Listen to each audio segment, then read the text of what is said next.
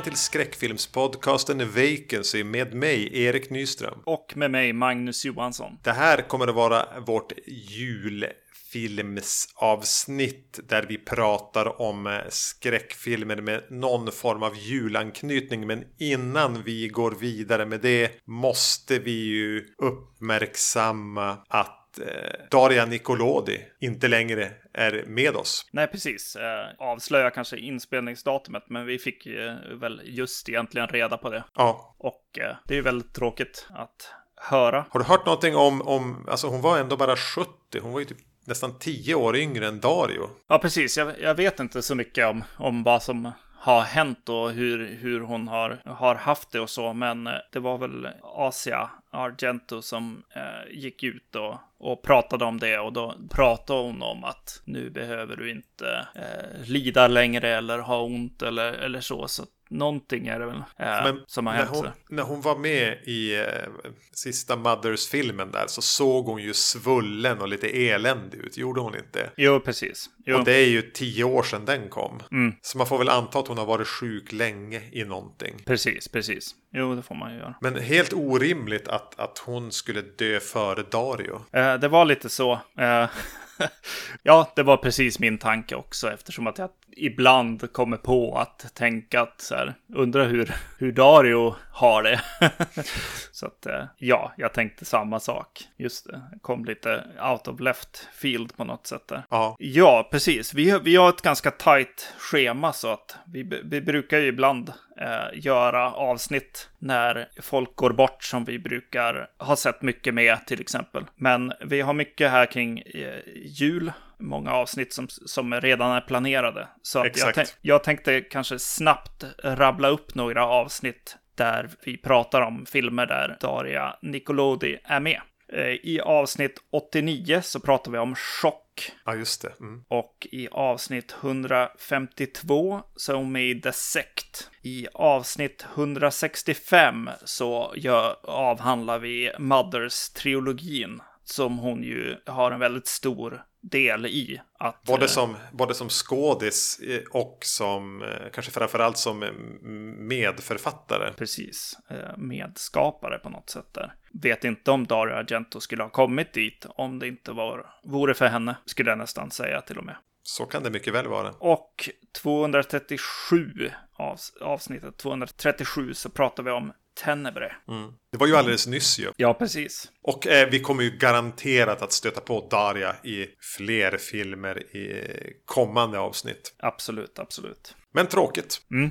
Med, med det sagt, vilka filmer ska vi ägna oss åt nu? Vilka julströsslade filmer är det? Ja, jag, jag, jag fick ge en liten utmaning av dig att, eh, att hitta ett eh, avsnitt här för julfilmer och sö- sökte verkligen efter någonting som var lite speciellt liksom. Eh, och provade massa, massa grejer, fick aldrig riktigt tag på alla filmer och så. Men tyckte mig hitta några som kanske inte var de helt eh, uppenbara valen här. Nej, det är inte Gremlins den här gången heller. Nej, precis. Så det vi ska prata om idag är Don't Open Till Christmas från 1984 och en eh, fransk film som heter Game Over från 1989. Eh, den heter Game Over på de flesta ställena. Jag, jag, jag har sett även Deadly Games, men jag tror att det är typ en tysk titel.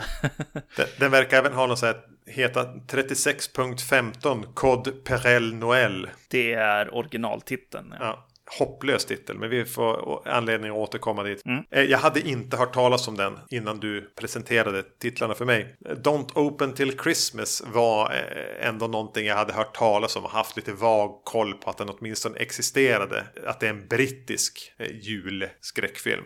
var väl ungefär det jag visste. Och det är där vi börjar också, 1984. Eh, någon mördar tomtar på Londons gator. Nu gissar jag lite grann att det är London, men vi kan väl enas om att det är det.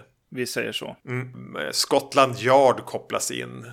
Och eh, en eh, polis börjar nysta i vem som kan ligga bakom de här till synes helt eh, slumpmässiga morden på stackars tomtar på gatorna. Den är regisserad av tre personer. Och det är sällan ett gott tecken.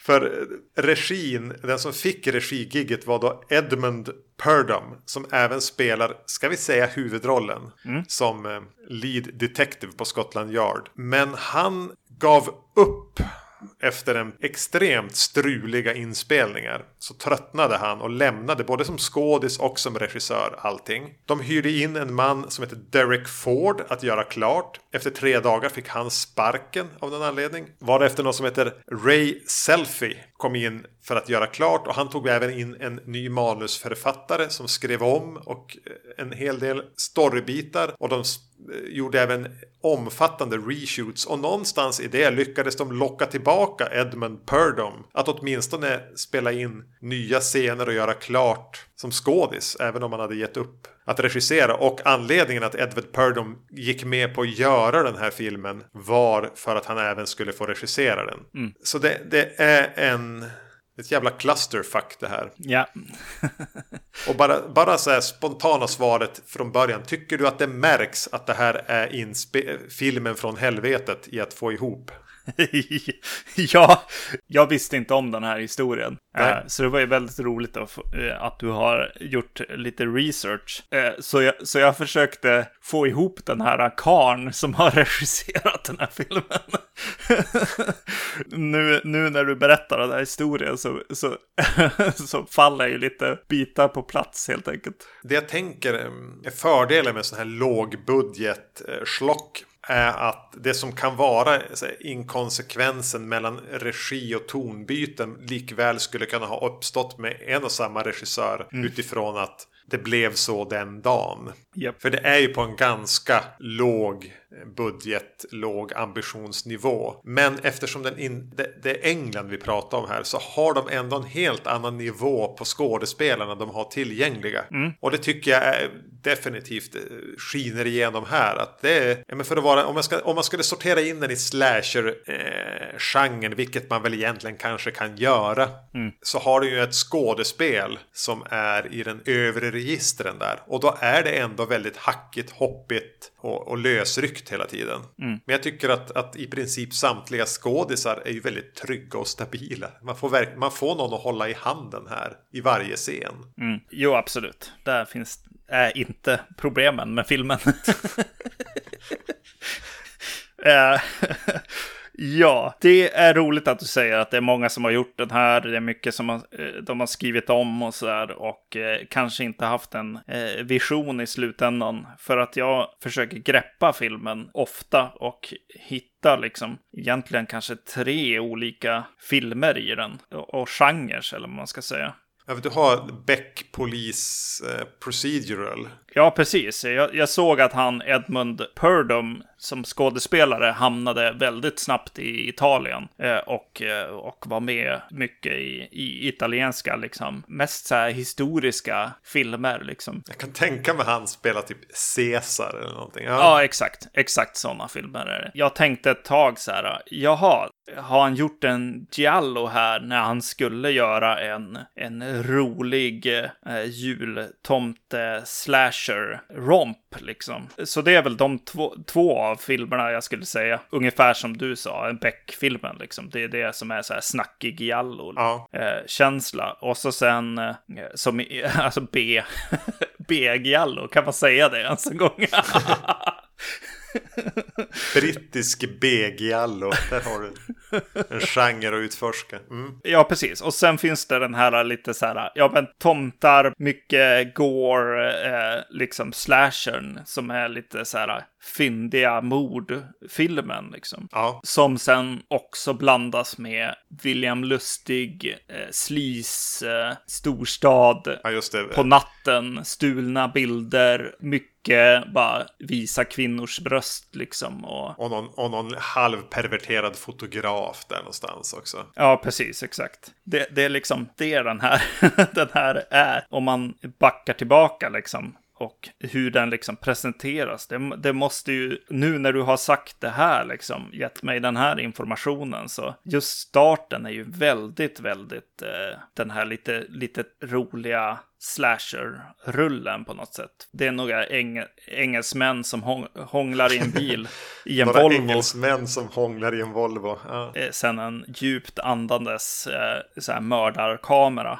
som smyger runt eh, den här Volvon. Och så sen någon rätt billig så här hajen musikklon. Det, det är hur den börjar och det är lite så här små mysigt med tanke på att just jul, slashers, ska ju vara så, så rätt camp som det bara går skulle jag säga. Helst. Mm.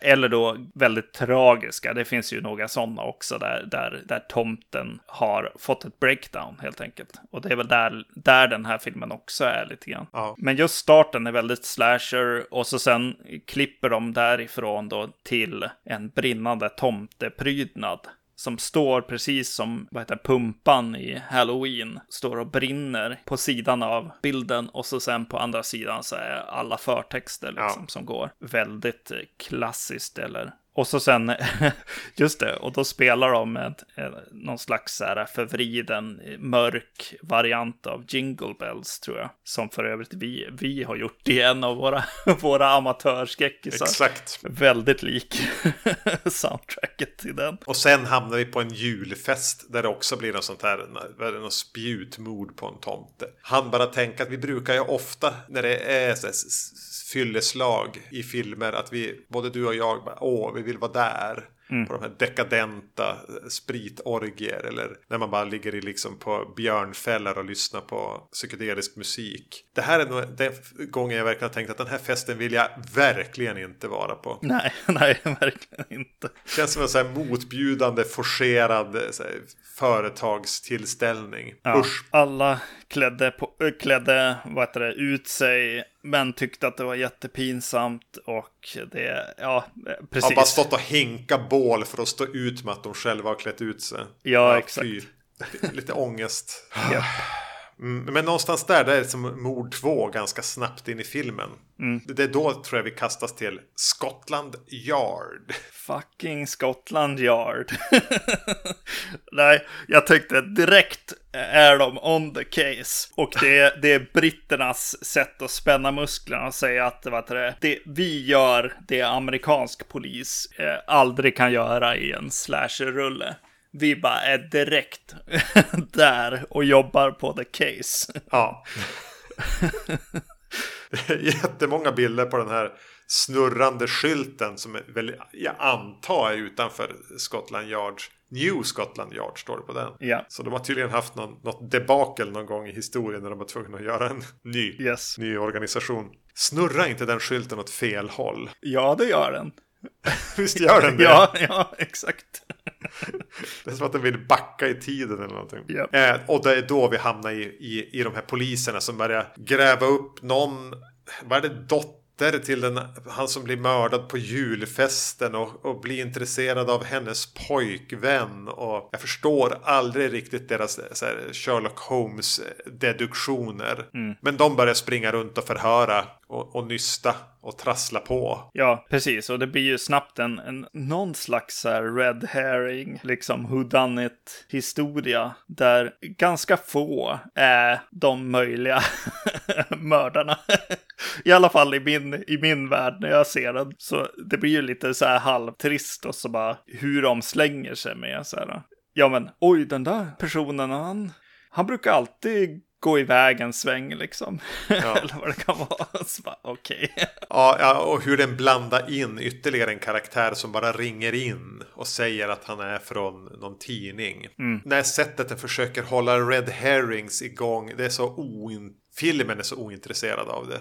Mm. Den, eller den tappar intresset för hela Scotland Yard-grejen ganska snabbt. Det är då de tänkte att de börjar kasta in fotografer och mm. alltså någon så här älskarinna till pojkvännen, till dottern, till den. Alltså vad är vi ens nu? Ja, det är ju här, här vad heter det, sleaze-segmentet kommer in då. Och, och de börjar liksom gå runt på natten i Londons gator och snor eh, shots liksom. Det är väl, det ska jag säga, det är det absoluta, det bästa med filmen skulle jag säga. Det är När de här... slisar på. Nej, men det, det är just, just, jag skulle säga, det är nästan just de här stulna bilderna på gatan och natten. För det, det påminner om så mycket bättre sleazy exploitation-skräck. Jo, men det blir lite Maniac eller Driller Killer eller, eller någonting. Fast med en så här brittisk touch ändå. Man är inte i New York i alla fall. Nej, precis. Så du menar att det bästa med filmen inte är det här tortyrmuseummordet? Ja, det är nog low point för mig. Ja, Ja, fy. För den, för, den, för den försöker då hålla, ha någon sån här eh, schematisk idé om att det måste dö någon. Vad kan det vara var elfte minut ungefär? Då är det ju alltid en tomte som blir mördad av någon. Ja. Den blandar och ger lite grann. Och det är någon, blir en lång utdragen scen där någon onykter tomte lyckas som förirra sig in i ett nattöppet typ museum med tortyr eller vad det nu är. Ja, och, alltså, de har haft så lite material där, fotat där. De har inte kunnat, just så pass kunnat få ihop ett, ett sammanhang. Och det finns ingen spänning, det bara pågår. Och länge. Nu när jag tänker tillbaks på det känns det som att det var 20 minuter av filmen. Men det, det var det nog inte. Men Nej. Däremot kommer det tidigare så här, bara mer så här vignettmord. Där jag tycker att ett par av dem kan bli lite så här Herschel Gordon Lewis otäcka. Det är en eh, tomte som står och säljer så här, eh, vad är det typ, eh, rostade kastanjer. Har du ätit det någon gång? ja. Är det gott? Eh, Alltså man får typ en påse med, vadå, kastanjer som är rostade, varma. rostade, ja nej, nej det kanske jag inte har ätit, nej. Nej, jag bara blev jättenyfiken för det såg som trevligt ut. Nåja, han står sig på och rostade på en grill. Ja. Och så dyker det upp en mördare ur mörkret och trycker ner hans ansikte i grillen där. Ja, men, ja, men på en så här, som jag sa, Herschel Gordon Lewis, det kan jag tycka var lite otäckt. Det var inget problem med det som ett mord. Sen kommer det ett eh, strax efter där, där en tomte bara blir skjuten i ansiktet. Ja. Som var lite abrupt och obehagligt. Ja, men visst sådär. Ja, ja, de är jag med på. Ja, precis. Exakt. Jo, men det, det, det måste jag hålla med om. Eh, jag tycker att filmen ibland eh, är lite väl nöjd med sina blod och gore-effekter liksom. Och ligger, ligger kvar lite för länge. Men Ja. jag måste ju ändå säga att de ska ju vara nöjda med dem. Det är ju, Mm. det är ju snyggt eh, makeup och, och just lite så här blött och, och så. Alltså det, det, det är något bra med det liksom. Eh, så att eh, absolut, det ska den väl ha liksom. Sen kan man trimma kanske en halv sekund här och där. Men... Får göra en, en, en vacancy cut på den. Just det.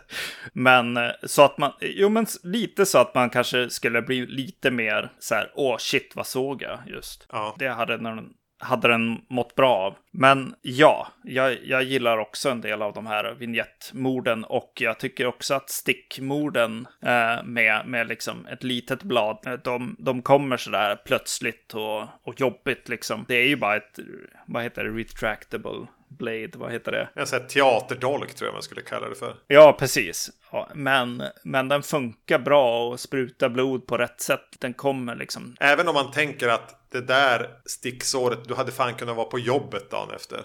Exakt. Jo, jo. Du ska som inte bara ge upp och dö av det där lilla sticksåret. Jo. Men vad vet jag, jag har aldrig blivit knivhuggen. Inte än. Nej. Jo, man får ju samtidigt bara acceptera att den här mördaren har någon slags tomteradar. Han vet alltid var det finns en, eh, någon utklädd till tomte lite ens, ensligt till. Jag tror att en stor, stort problem med att vända på det här, att det inte är tomten som mördar, utan det är eh, tomtar som mördas, Det är ju att tidigt så tänker jag så här, ja men att det är lite som att göra en, en Hajen-film liksom i en pool. Det är ju bara att säga åt alla att snälla ta inte på er tomteutstyrseln. Eh, hoppa inte ner i poolen. så kommer ni klara er. Det, det, det är lite, lite, lite så här småjobbigt i början. Och sen så en till lite jobbig grej med det är ju så här. Eh, de presenterar i alla fall tidigt Sen glömmer de bort det, men de, de presenterar tidigt att, att uh, mördaren inte är ute efter kvinnor. Eller så här, jag ska till och med uh, specificera. Mördaren är inte ute efter eh, lättklädda kvinnor. Nej. Utan eh, mördar manliga tomtar. Ja. Och eh, det, som, det, det som händer då, ungefär halva filmen in, är ju just det här. Är det så intressant att veta varför mördaren dödar manliga tomtar men inte lättklädda kvinnor? Det blir ju liksom, kan det ha någonting med mamma att göra? Det, det, det blir lite, lite enkelt. jag vet inte. Det jag tycker är lite skoj med den ändå är hur eh, jag var ganska säker 20 minuter, kvart in vem som var mördaren. Och jag hade ju fel. Okej. Okay. Jag, spoiler, spoiler. Jag var ju helt säker på att det var den här Edmund Purdom som var mördaren. Alltså kommissarie Beck. Ja, precis. Jag blev ju tvärsäker på att det var mördaren som var mördaren. Men sen så jobbade filmen emot mig hela tiden och verkligen försökte övertala mig om att, att det var eh, den du just nämnde. Men, men det jag tror att jag kunde bli så säker att den är så slapp i sitt jobbande åt något håll att den glömmer bort det ja. då och då. Och, och hamna, hamna hos någon fotograf eller i det här tortyrmuseet. Alltså att den, den kan inte hålla en tanke Nej. i huvudet eller två tankar samtidigt. Mm. Det, vid, vid, ett par tillfällen så visar den ju mördarens ansikte i ganska eh, närbilder men inte alltså. Ja, precis. Och jag vet fortfarande inte vem det är. Precis, och förmodligen så luras de ju skulle ja, jag säga. De gör en, en cruising där, alltså William, Friedkin, William Friedkins cruising. Ja, det, det, det är jag nästan tvärsäker på med tanke på ögonfärger och sånt. Ja. Mm. Ja, så kanske det. En, en rolig detalj kring Inspector Harris här, eh, som förklarar sig nu när du berättar bakgrundshistorien till filmen på något sätt. Det är ju att polismästarens, liksom Harris, second in command, han som på något sätt gör polisjobbet i, i den ja, här filmen. Den här lite tunnhåriga, hunkiga med skinnjacka. Mm, precis han säger vid något tillfälle att så bara, ja men Inspector Harris han springer alltid iväg eh, själv liksom och är borta en stund. Ja. Och jag insåg nu att det är väl ett skämt till hur hur produktionen har varit. Han som spelar mördaren, ja. skådisen heter Alan Lake. Filmen tog två år att spela in, eller få klar, från att de började spela in. Innan den var klar hade han hunnit ta livet av sig. Oj. Hans, hans fru hade dött kort där innan i så lång kamp med cancer och han hade alkoholproblem och han orkar bara inte mer. Mm. Så, så när den gick upp, när den fick premiär, då var, då var mördaren redan död. Men, jaha. Ja, bara ännu mer hur eländigt deppigt det här är. Yes. Mm. Men den, eh, den blir ju så här lite småsadistisk. Han, han har ju någon som han kedjar fast och som han som ber honom bara att jag kommer att kvävas om du lämnar mig så här. Mm. Och han har ju inte tänkt döda henne. Hon har ju bara råkat se vem han är. Ja. Och han vill inte döda henne. Och ja, det blir lite, lite ofrivilligt mörkt. Eller om det är meningen att det ska vara så mörkt som det blir. Precis, jo men precis. Och det blir ju ganska likt alltså saker som finns i verkligheten på något sätt. Ja. eh, survival stories på något sätt från, från folk som är kidnappade och så, så vidare. Och, och så. Att eh, det är väl där, där den blir lite gritty på ett så här eh, William Lustig sätt liksom. Där det är så här, vart är gränsen liksom mellan mellan en rolig, rolig slasherfilm och, och eh, otrevliga saker som ibland faktiskt händer. Ja. Det, det jag tänkte på mycket där var ju också att den här fastkedjade tonåringen känns väldigt så här gubb Dario Argento också. Jag tror det var hennes, hennes kläder mycket också. En eh, kort läderkjol som hon hade på sig som kändes väldigt mycket som, som något Dario Argento hade satt, satt på någon och kedjat fast. och när du säger någon så menar du Asia? Ja, precis. Eller, eller eh, vad heter hon? Flo Floria, Flavia. Nej, gud. Äldre dottern. Ja, precis. Någon av hans döttrar i alla fall. Exakt, exakt. Jävla Dario. yes. Ja. Så den är ju all over the place, eh, filmen, tonmässigt. och eh, aldrig riktigt där jag hoppas på att den ska vara. Ska man göra så här sleaze, sleaze exploitation liksom, som med fotografen och, och, och, hon som blir fotograferad där, då måste man ha lite bättre, var, var lite, antingen var lite sjukare liksom, eller, i huvudet som, som, som eh, regissör eller vara liksom eh, mer, vilja kanske säga någonting. Om det. Mm. Ja, men, För nu är den som bara där och trevar runt lite grann. Mm. Och det är väl det den gör i alla genrer. Den trevar runt lite grann. Sen drar det, har, har den fördelen av att ta med sig lite så här brittisk klass in i det. Som gör att den lyfts kanske högre än vad den förtjänar. För det är ju, alltså det är ju skräp. Men jag hade inga problem med den. jag satt och små irriterade mig, var i, var i fel, fel mode. Men när jag pratar om det och även det jag har skrivit upp om det, när jag, när jag så här reviewar det så, så ja, alltså det är ju det den är liksom på något sätt. Den är ju en, en trasig eh, rulle och det är kul ibland. Ja. Två saker till innan vi går vidare. Caroline Monroe dyker upp och sjunger en sång. Visste du att hon hade en, en, en uh, musikkarriär? Nej, det visste jag inte. Nej, precis, utan det, det är ju, hon är ju med i Maniac och Dracula 72 och Fibes-filmerna och, eh, och Star Crash. Eh, Vi har pratat mycket om henne här på Ja, hon kommer tillbaka hela tiden och vi har alltid gillat henne på något vis. Ja, precis. Så jag blev ju lite glad när hon, när hon dök upp och lättade upp stämningen på något sätt där. Och så sen måste jag ju ge en shout-out till den som har valt att hon som är fastkedjad där, som försöker få liksom lite så här trust från sin captor liksom. Det är ganska mörka grejer liksom som händer. Och så är det någon, någon som har valt att i ett klipp så ska hon, när hon säger en sak och, och försöker liksom eh, luska sig ut och ljuga för eh, mördaren, så sätter hon faktiskt fingrarna i kors Bakom ryggen ja. Mm. bakom ryggen för att indikera att nu ljuger jag och jag kan inte ljuga om jag inte sätter fingrarna i kors. Det är helt sjukt. Nå, nå, något som sen återanvändes i The Truman Show 15 år senare. Just det. Kommer du, kommer du att se om den här filmen någon gång? Nej, nej, alltså jag, nej, jag, jag ångrade mig och kände att så här, oj vad jag skäms för va, mina val här för jul, julfilms eh, när jag såg den mycket. Men när jag har gått igenom den, jag tror att du hjälpte jättemycket med att berätta vad det var för typ av film. Och då blir det mer spännande för mig. Eh, så att, att eh, jag tror att, tänk på det, helt enkelt. att det är många. Ta med er in i den om ni ska se den. Och det, det här är väl en sån här film jag tycker är kul att ha sett och kul att få prata lite grann om, särskilt eh, på podden. Men jag, jag vill verkligen inte se det här igen. Nej, nej, nej. Vi fortsätter det här europeiska julskräckfilmstemat då genom eh, att eh, vända blickarna mot Game Over eller då 36.15 Code Père Noël. Mm. Vad fan, vad, vad fan, vad då 36.15?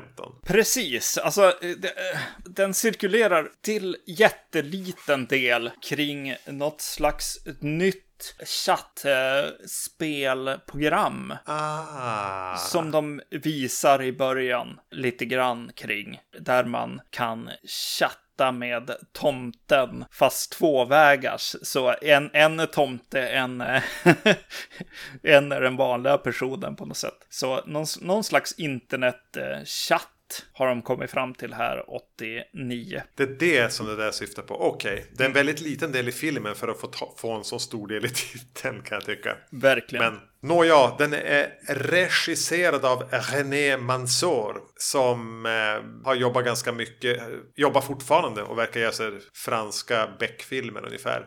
Men var i, har varit i Hollywood och gjort så säga, India, Young Indiana Jones och, och sånt där. TV, tv-serier. Regisserade en avsnitt där. Han var ganska ung när han gjorde den här. Jag tror inte han var, han var inte ens 30. Den handlar om en pojke, en tioårig pojke som bor i eh, en stor mansion med sin mamma och sin morfar. Mamman är någon eh, eh leksaksmagnat och lämnar dem ensamma för att fara in just innan jul. Eh, och då letar sig en tomteutklädd psykopat in i huset. Och han måste försvara det tillsammans med sin morfar och alla sina leksaker och dyra gadgets som han har. Om det här låter lite likt ensam hemma så är det för att det är väldigt likt ensam hemma. Yes.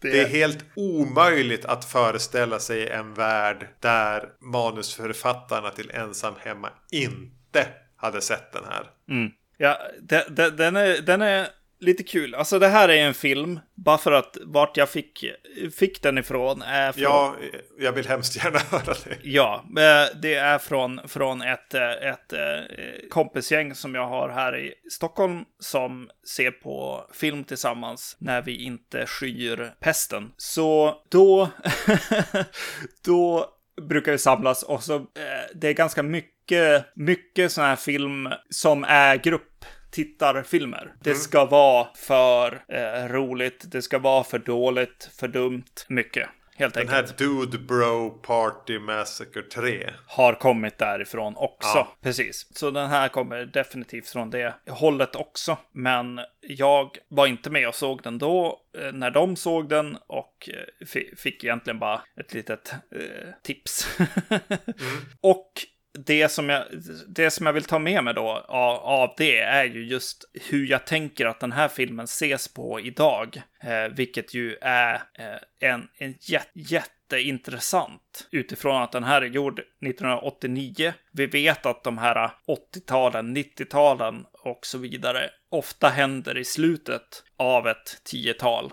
80-talet är inte 80-talet förrän liksom 84 eller 85 liksom. Ja. Utan det är fortfarande 70-tal då.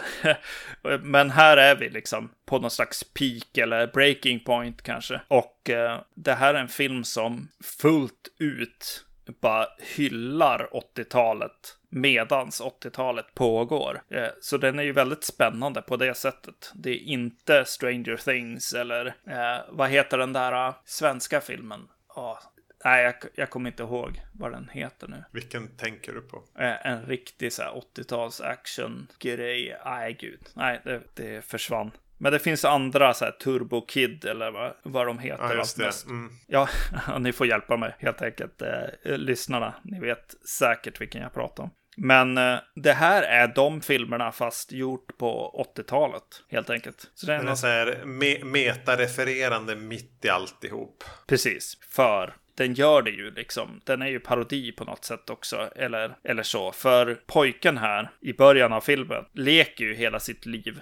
Det är, det är någon slags rikemans kid. Det handlar om, om, du vet, grannen som hade, hade alla leksaker, hade Castle Grayskull och, och Årtusendefalken och, och en fyrbent gångare och allting där. Och enda anledningen att man var där var för att han hade de grejerna.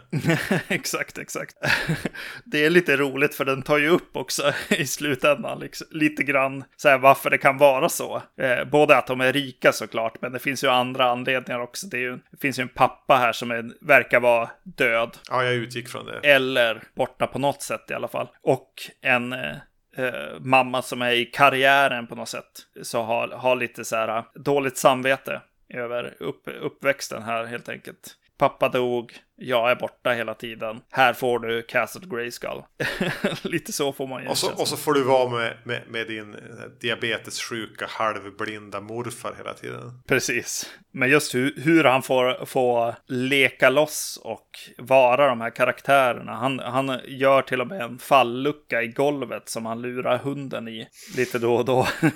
ja. När han leker Rambo eller Kommando. Mm. Och touchen på filmen visuellt är ju den här här lite förhöjda cartoonish bröderna Coen, Barry Sonnenfeld, ni vet mm. känslan. Bilderna är ganska utstuderade för komisk effekt och det. Ja, precis. Och, och även för att få, alltså som en likt en parodi, få känslan av, ja det är ju en Rambo-sekvens eller en kommando ja. Eh, Arnold-sekvens det här liksom. Men det som är lite skoj då är ju att den är lite mer otyglad i det franska. Mm. En, en amerikansk film hade inte låtit inledningssekvensen vara en tioårig pojke som gör typ chin-ups och är så här spray-svettig.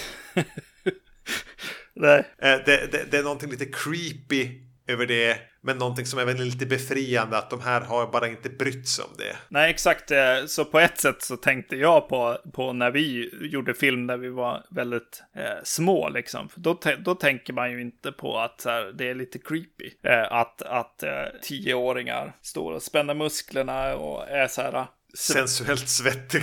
Ja, exakt.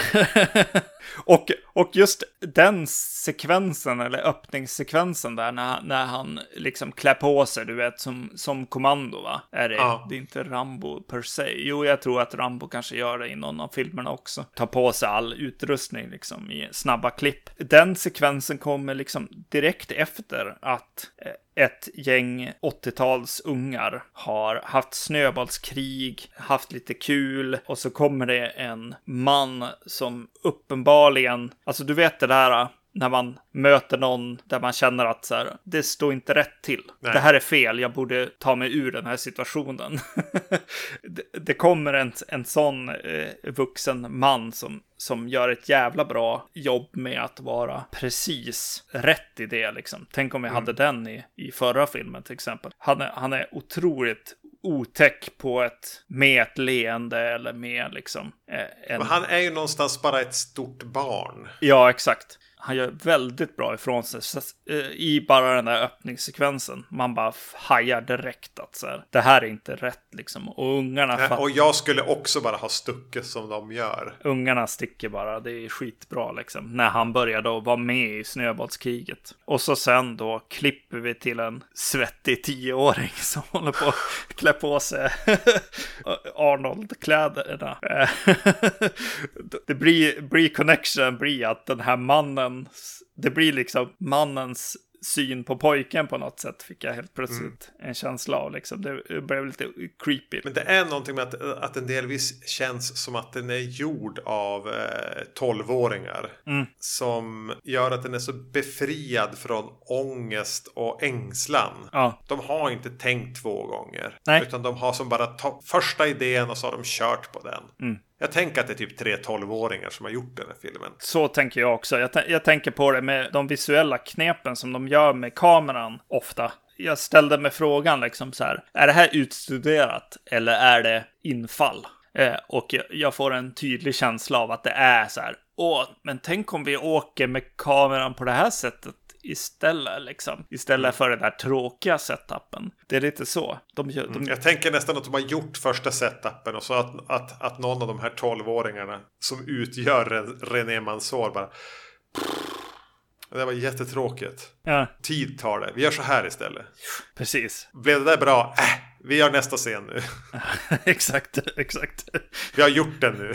ja, precis. Dug det. Eh, Och det, det är någonting lite befriande i det. Ja. Eh, Och att den, och att den ändå har en här, någon slags budget i ryggen. Mm. Alltså den är ju ordentligt ljussatt. Och det är mycket som är studiobyggen. Men det är lite poängen också. Ja, ordentligt ljussatt. Redigt ljussatt ibland också. yes. Ja. Eh, och studiobyggen och eh, du som tittare får ibland tänka dig in i hur det, hur det är på riktigt. Ja. Nu hoppar jag fram lite i filmen, men han åker i någon sån här eh, liten hiss som, som man får tänka kanske är en sån här mathiss som man brukar se i skräckfilmer ibland. Ja. Och, och där är det liksom, du ser bara hissen och sen är det bara strålkastarljus runt med, med så här jättedimma, eh, smoke machine liksom. Så utanför den här liksom röret som man kanske åker i, det, det bara syns och är, är dimma istället. Ja. det är lite kul. Och även sekvensen när, när man får se mammans jobb när hon är på något så här varuhuset inom, in i, i, i staden. Och jobbar sent kvällen innan jul eller vad det då kan vara. Och det ska snöa. Så har ju alla skådisar som går runt där och får den här snökanonen över sig. Fått tydliga regiinstruktioner. Rör inte snön ni får på er. För de kan få typ en stor jävla snöflinga på kinden.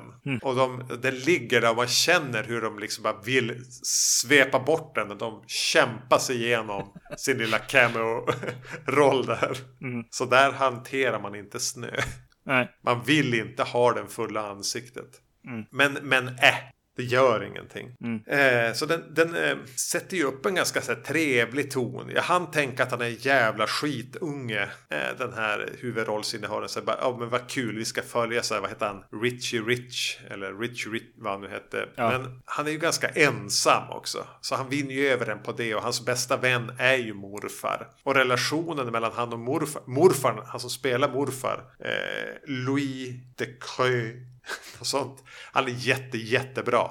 Standout för mig Ja. i den här filmen. Och han rör sig ju och spelar så otroligt gubbigt liksom. Så att eh, jag tänker ju att han är nog inte på topp liksom. Nej, nej, alltså han måste ha varit jättegammal här. ja, det gör ju någonting för filmen. För, för en, en själv känslomässigt liksom. Att det räddar ju upp mycket av den här filmen tror jag faktiskt. Eh, för mig. Ja. Där får det inte gå fel liksom. Helt enkelt. men den får, den får en känslomässig kärna i han och kanske även i relationen mellan han och den här pojken Tommy. Ja, precis. Först, först tänkte jag mycket att så här, eh, de här vuxna, liksom, eh, både, både mamma och morfar är så här, låter den här jävla Richie Rich liksom göra allting. De håller, eh, de går med på att leka liksom vidare och sånt. Så jag tror även om den är väldigt enkel så är just att pappa är död och mamma jobbar alldeles för mycket. Är det som räddar upp i slutändan. Jo, för jag, jag, han vinner ju över mig den här pojken ändå. Ja. Och jag tror en, till slut faktiskt. Att, att jag, jag vill heja på han i den här si- situationen de är i. Och jag tror lite hjälp får man återigen av att det här då inte är en Hollywood-produktion utan att den blir stundtals så mörk. Ja, ja, ja, jo, jo, eh, absolut. För den gör ju en ganska kraftig gir här då. För han vill vara uppe och vänta på tomten. Och mamma är och jobba och, och morfar har somnat. Eh, och han har gömt sig under ett bord. Och så letar sig ju den här vuxna barnet, otäcka mannen in då utklädd till tomte. Och mördar hans hund med typ en tårtspade inför honom. Och då blir det så väldigt otäckt helt plötsligt. Från att ha varit den här ganska barnvänliga filmen fram till det. Så har den inte skilt sig så mycket från Ensam Hemma. Nej, precis. Men Joe Pesci skar aldrig halsen av Kevins katt va? I Ensam Hemma. Nej, jag tror inte att han gjorde det. Nej, nej.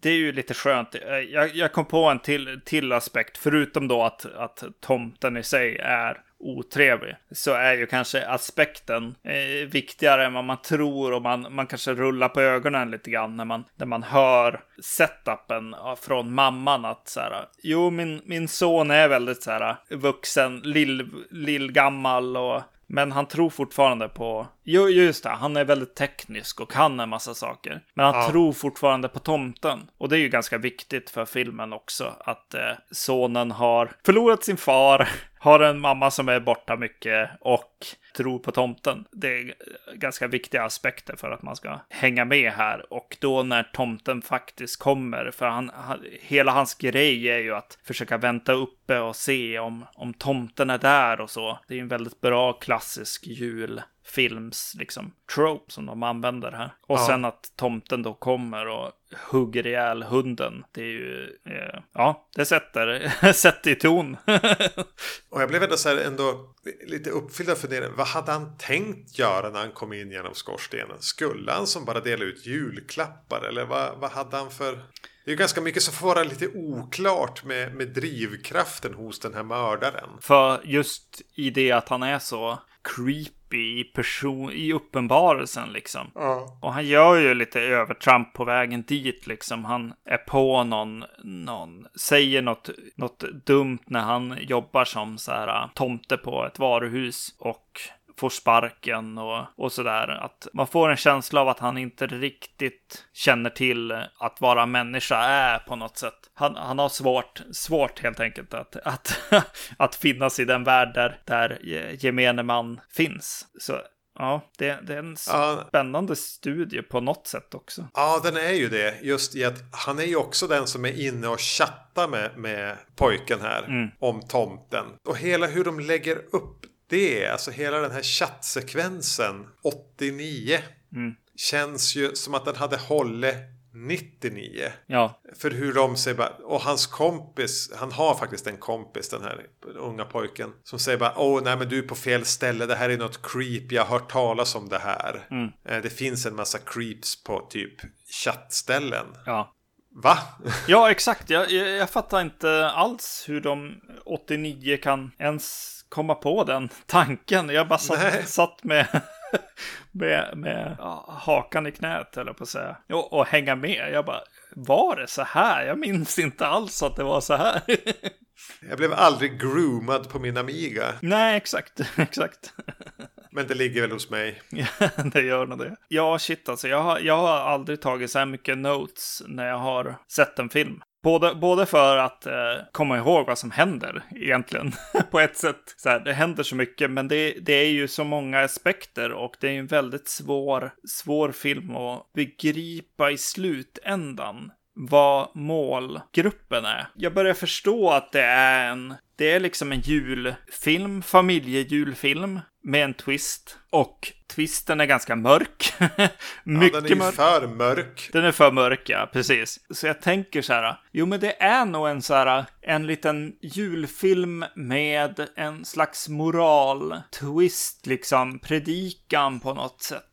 Den typen av klassisk julfilm som han vill. Ja, jo, det finns ju de ingredienserna där för den här moralkaka-grejen och bla bla. Precis, och, och de lägger den kanske på... Först tänker jag så här, är det så här, se upp eh, för, för män online och, och hela den biten. Men sen så är det ju också liksom, ja de dömer väl mamman här en hel del skulle jag kanske säga. Att man, man eh, finns det inte viktigare saker än jobbet på något sätt också. Mm, verkligen. Jag tror att den pratar ganska brett till olika, olika folk, men kanske mest till, till de vuxna i slutändan. Eftersom att ett barn kanske inte ska se den här filmen. Men samtidigt så känner jag att jag skulle verkligen ha velat sett den här när jag var 7 till 12 år. Mm. För att jag skulle vilja veta hur, hur det kändes. Jag tror ju att du ska se den här då. Ja. För då blir den så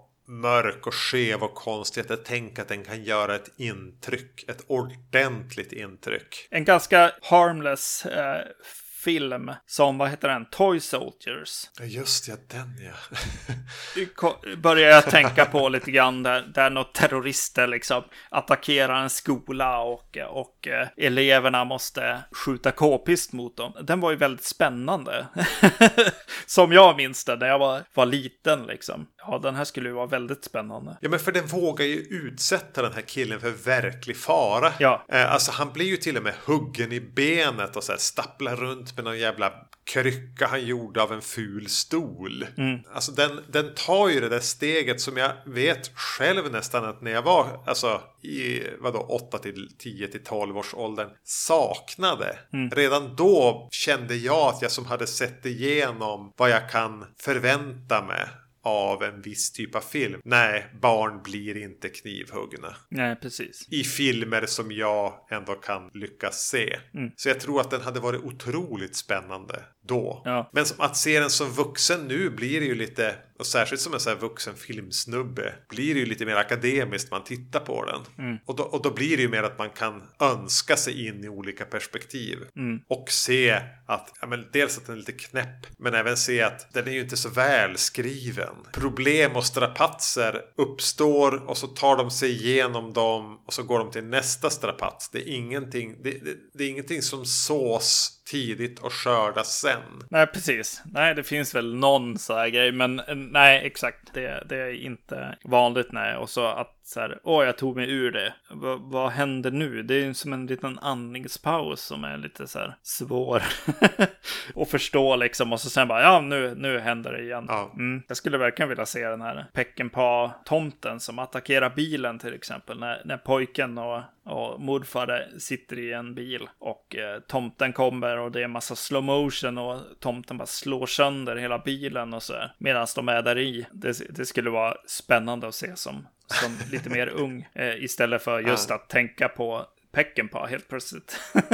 Han skallar till och med vindrutan i en så här dålig impuls. yes. Blöder ju resten av filmen. Och att han, han sprayar sitt Alltså han är egentligen så här brunhårig och brunskäggig. Men han hittar någon så här snöspray. Och en ganska lång scen när han står och sprayar sig själv med snö. Eh, Ja, vit precis. färg. Ja, den är ju fantastisk egentligen. Ja, precis. Det är ju liksom Joker eller Are you talking to me-scenen Ja, ja. på något sätt. Eller, ja, där det eh, verkligen syns att här är en person som har gått sönder. Liksom. Och jag tyckte verkligen om den scenen också. Och även vad som följer i och med att looken bara på han blev ju bara ännu mer otrevlig på något sätt. Och sen, och sen då mm. blöder han eftersom han väljer att skalla den här vindrutan och torka av sig det. Och den här sprayen försvinner ju lite eftersom. Mm. Och i slutändan så verkar han ju bara vara ett barn. Eh, så det, Mm. Men det är just den här att jag är i händerna på några tolvåringar här. På gott och ont. Ja.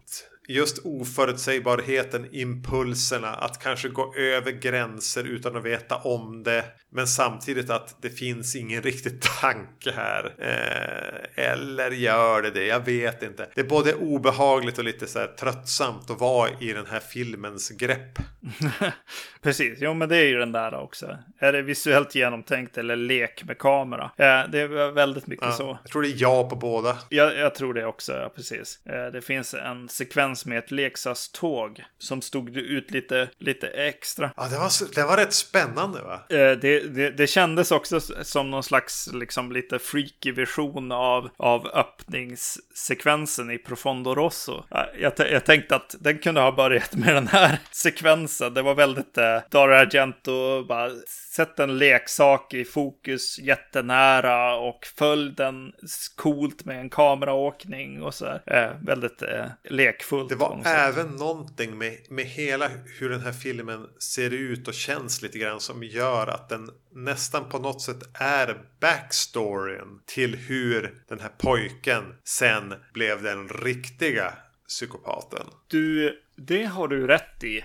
Eh, Det finns mycket så här ganska tidig slasher som börjar med en ganska konstig, liksom, ja men förra, förra filmen har ju en sån, fast den kommer ju senare Ja. liksom. Det, det brukar öppna med, Precis. med en ganska så här sleazy grej med mamma och pappa i sängen eller, eller någon älskare till mamma eller något sånt som ligger där. Och eh, då brukar de, då brukar de se ut på ett visst sätt med, med mycket så här vaselin på skärmen eller på kameralinsen. Mycket så här o, skärpedjupsanvändning och så där. Någon slags förhöjd verklighet. Ja, och, och filmen här eh, känns mycket som att den utspelar sig i den, i den världen, Ja. i den minnesvärlden på något sätt. Eh, också hur, hur huset uppenbar, alltså mycket är så här, ja men det här är filmat på plats, men är det det?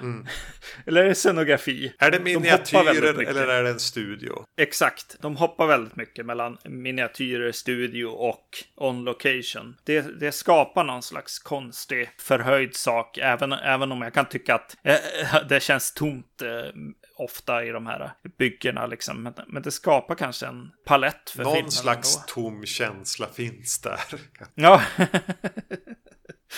Men jag gillar verkligen, jag, jag gillar verkligen clashen mellan eh, familjefilm och eh, mörkret i den här tomtekaraktären. Det skapar en, en film som sagt som man kanske ville ha sett när den kom. Eh, Ja, jag, Typ. här, regrets i livet. Den här skulle jag ha sett när jag var nio. Mm. Han, han, han som spelar Tommy här, Alain Lalanne eller Lalen eller någonting. Han är ju fortfarande Mm. ganska aktiv i branschen. Han har även tagit klivet över Atlanten och jobbar som VFX-producer. Det vill säga, han Okej. kan ingenting.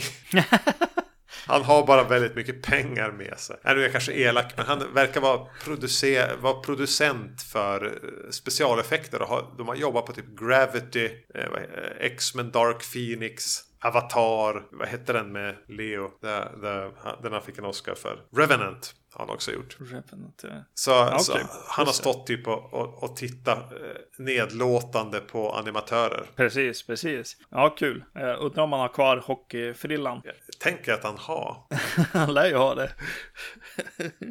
ja, nej, men ganska kul film på något sätt. Och jag tror att det finns många som kan verkligen gilla den. Ja, och jag tror att det finns en hel del som inte kommer att låta som oss när de har sett den, utan kommer bara skratta och eh, var nedlåtande och verkligen bara vad händer? Vem har kommit på det här skruvade liksom? Ja. Eh, så det, det, det kanske är att vi är liksom 79 Ja. Som också gör att vi, vi, vi kan se den här i, i backspegeln på ett annat sätt kanske. Det vet jag inte. Det var skoj, för jag, det här var ju någonting jag aldrig... Jag, jag visste inte att den här fanns. Nej. Det blir alltid det här hoppingivande att det kan alltid dyka upp filmer från när som helst i historien. Mm. Som jag inte visste att de fanns. Som, som inte känns som att de hör hemma där och då heller. Nej. För den här skulle ju kunna vara från 99, 2009 eller 2019. Mm. Likväl. På något sätt. Jo, precis. Och eh, ja, jag blir lite nyfiken på att se om eh, ensam hemma och se det här djupet som finns. För, för det är ju ändå, casten där är ju ändå, det är ju Joe Pesci liksom. Ja, jag tänkte det när jag satt bara, fan vi borde ha gjort den här med, med ensam hemma. Mm. Ja. ja, ja. yes. Nästa avsnitt kommer vi att byta julklappar med varann igen. Yes. Det är ju alltid lika kul va? Man kan ju förvänta sig att det blir lite annorlunda. Vi måste hitta något som ingen, ingen har i hyllan liksom. Ja, jo, nej. Så det brukar ju bli lite roliga avsnitt. Eh, absolut. Exakt, och lite oförutsägbara. Men, eh, men det här var vårt, vårt julfilmsspecial. Vi finns på Spotify, på iTunes och på andra podcastleverantörer. Har ni själv synpunkter på de här filmerna eller på andra filmer som hör julen till får ni gärna kontakta oss. Eh, antingen där eller på podcastetvacancy.se, Facebook, Instagram där jag heter Erknym. Och jag heter Zombie Magnus. Vi gillar feedback. Men som sagt var, vi eh, tar julfirandet vidare i nästa avsnitt. Ja, eh, ha det bra. Hej. Hej då!